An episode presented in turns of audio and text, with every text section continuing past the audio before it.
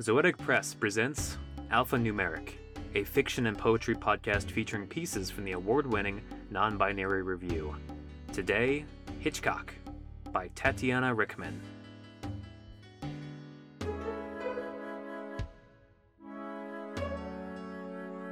In the long moments, as the knife played in shadow across the milky shower curtain, Vanessa pictured a grizzled man humping her gushing wounds indelicately.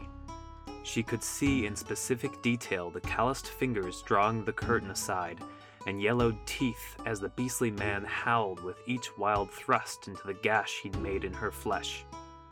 Maybe she'd still be alive enough throughout the proceedings to gurgle a few protests through the blood that pooled in her throat before she died, limp and ravaged on the bathroom floor.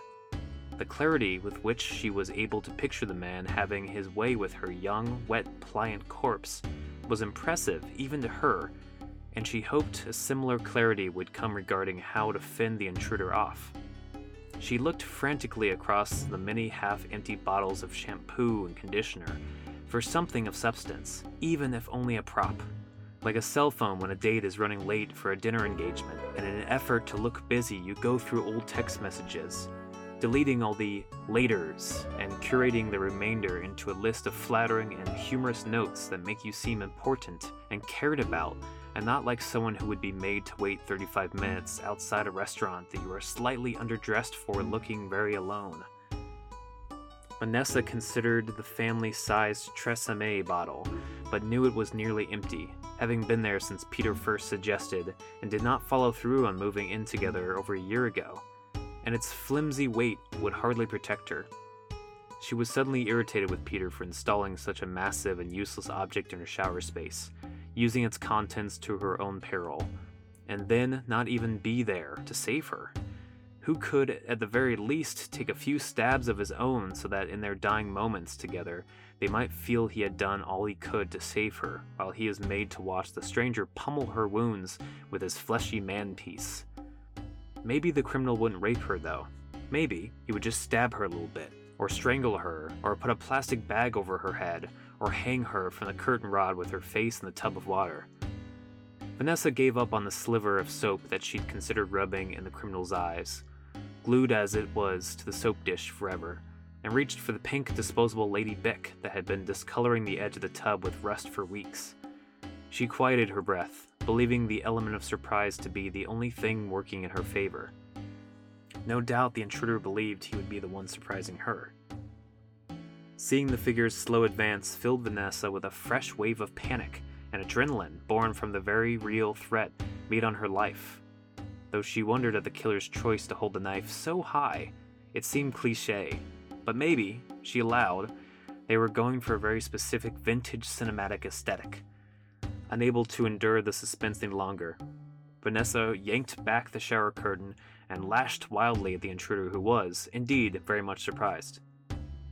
The butter knife lay impotently on the rug at Peter's feet. He looked at her in wide eyed terror and screamed, What in all of the fucking hell fuck were you thinking? I was going to surprise you. Vanessa had, now she recalled, been hoping Peter would surprise her for their anniversary. She'd been happily soaping her breasts, fantasizing about an equally trite cinematic experience, one involving a pizza delivery man and conveniently skipping over the awkwardness of putting on a condom, when she has caught sight of the shadowy figure. She felt a little bad about yelling at Peter, but her heart was still pounding and her brain still yelling, Kill, kill, kill, so she yelled back, Me? What was I thinking? I thought someone was about to stab me and fuck my wounds. Peter had to concede that much. He'd shown up with flowers and a bottle of port. It promised to be a good enough evening. However, finding the door unlocked, he let himself inside. He'd gotten bored waiting in the living room, so he flipped through the diary hidden under her mattress and rummaged through the box of naked photographs an ex boyfriend had taken of her that she kept behind her luggage in the closet. But even that could only hold his interest for so long so he went to the kitchen to open the port and get a snack when he saw the butter knife, still edged with the bloody purple glint to the raspberry preserves Vanessa had speared across her toast that morning. It was so cartoonishly murderous that Peter could not help himself.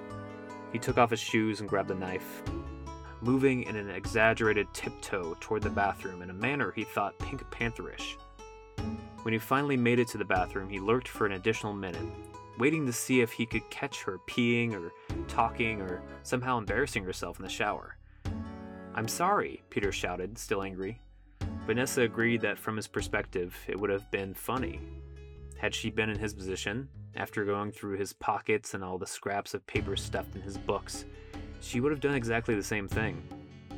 Apology accepted, she said, with a slight pout, shivering under the spray of water, which had cooled to a tepid kiddie pool temperature.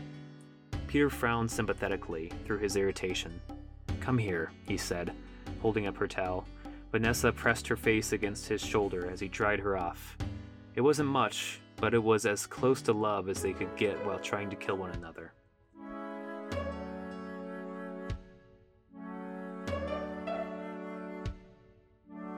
This has been Hitchcock by Tatiana Rickman.